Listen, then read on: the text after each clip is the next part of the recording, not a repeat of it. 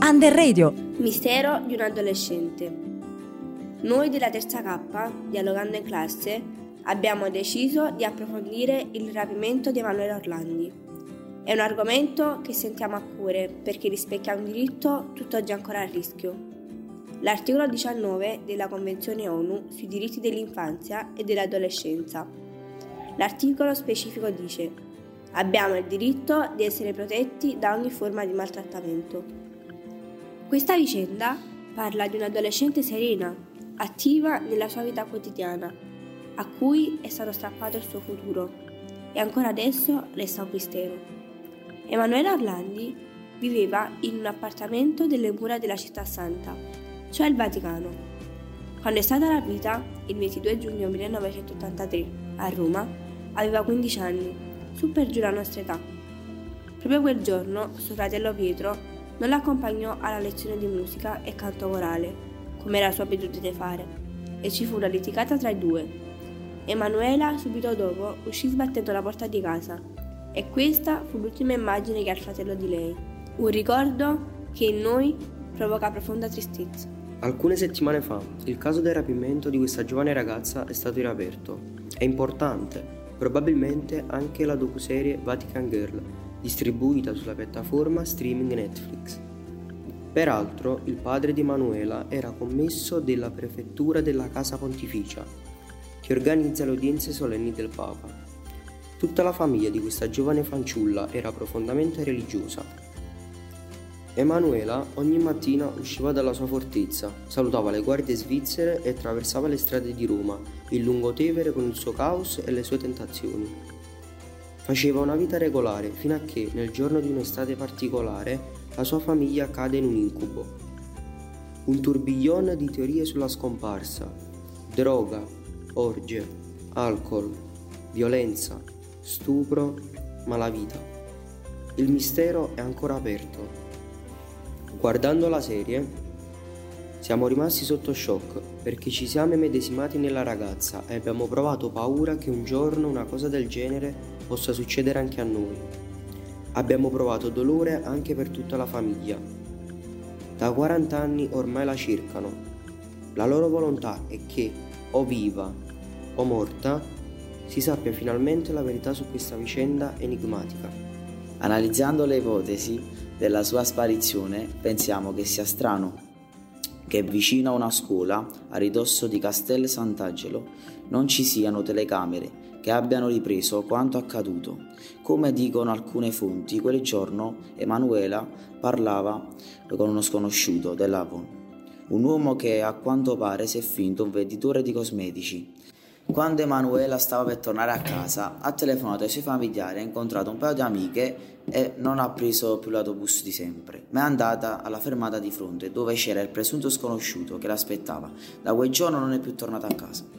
Se ci fossimo trovati al posto di Emanuela, non sappiamo di preciso cosa avremmo fatto e se ci fossimo fidati come ha fatto lei, ma ad oggi sicuramente ci penseremo due volte prima di dare la nostra fiducia a qualcuno che non conosciamo.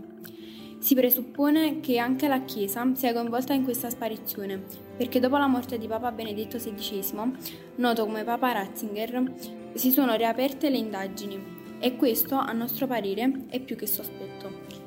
Infatti abbiamo chiesto anche al nostro professore di religione, che è un prete nel rione Mater Dei, di rispondere a qualche domanda sulla giovane Orlandi e su questo dilemma. Sa chi era Emanuela Orlandi? Era la figlia di un eh, dipendente vaticano.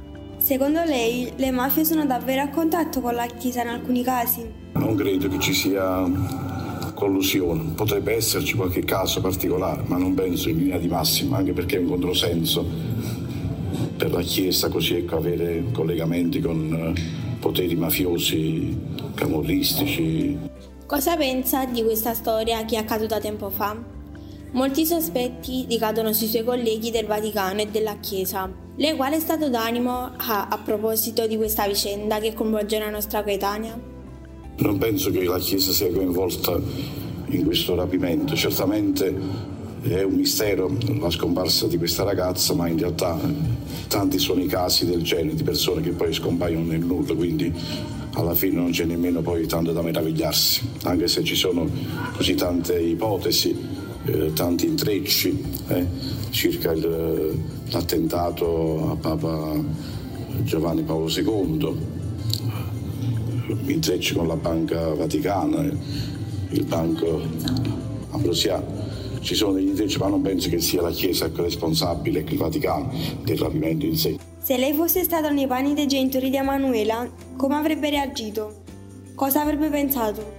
Certamente eh, come genitori ancora così no, hanno sofferto per tutto il tempo eh, così, insomma, della eh, impossibilità di sapere notizie sulla figlia certamente è una grande sofferenza e, e non può essere diversamente ecco, un genitore che così non ritrova più una figlia è normale che soffre ecco, non si dà pace finché ecco, non la ritrova ma ecco, eh, anche l'impossibilità di sapere poi come sono andate le cose questo è motivo di ulteriore sofferenza si sente offeso in quanto membro della Chiesa da tutte le accuse rivolte al Vaticano. Certamente è un dispiacere ecco, eh, essere coinvolto in questa vicenda ecco, con le accuse che si rivolgono al Vaticano, ma penso che il Vaticano ecco, si sia manifestato molto molto così, ecco, solerte nel dare delle risposte per quando era possibile, anche per esempio eh, permettendo l'apertura eh, della tomba nella chiesa di Sant'Apollinare, dove si diceva che i resti di Emanuele Orlando erano lì conservati.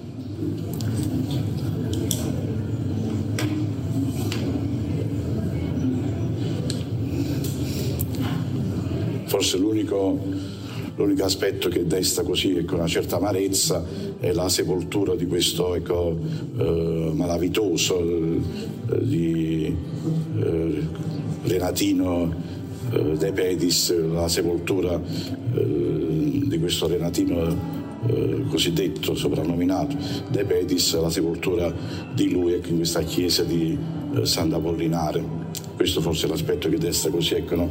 una certa meraviglia come così un disonesto abbia potuto trovare così no? sepoltura in una chiesa. Entrambi i genitori di Emanuela sono defunti. Ritiene che sia ancora giusto continuare a ingannare la famiglia sulla sua scomparsa?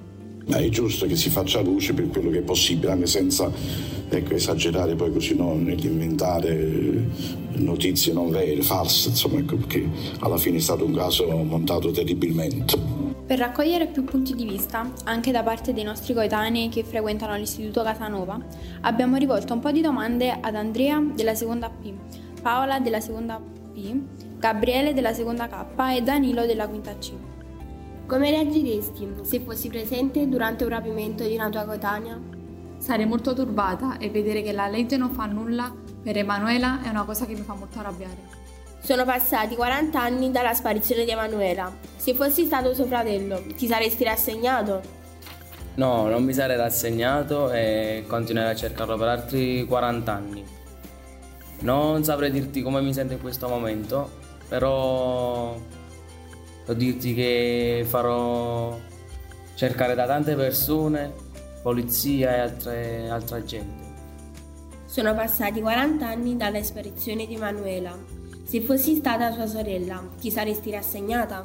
Non mi sarei rassegnata perché il pensiero che mia sorella potrebbe essere ancora viva e non si sa dove non mi farebbe dormire la notte. Dopo 40 anni continuerei a fare ricerche, a denunciare, quindi no, non mi arrenderei. Emanuela aveva 16 anni, su per giù la tua età. Aveva il sogno della musica, proprio come te. Immagina di perdere questo sogno e tutte le possibilità della tua vita da adolescente, gli amici, il tempo libero, la scuola, i viaggi, la tua normalità, insomma. Qual è la tua reazione davanti a questa prospettiva? Il mio pensiero è quello che realizzare di essere rapiti appunto in queste età appunto così giovani e perdere una routine quotidiana, perdere abitudini giornaliere come appunto stesso svegliarsi la mattina e salutare i propri genitori a passare a perdere il proprio sogno e realizzare appunto tutto ciò non c'è spiegazione, cioè non, non, c'è altro termine per definire questa cosa come orribile, appunto penso la cosa più brutta che possa succedere ad un adolescente. Ci sono tantissime ipotesi, è evidente, e alcune ricadono addirittura sui criminali della banda della Magliana e sullo spionaggio politico internazionale intrecciato al terrorismo ma a quanto pare non esiste ancora nessuna certezza dimostrata o dimostrabile fino in fondo. A questo punto forse rimarrà davvero un mistero di un adolescente.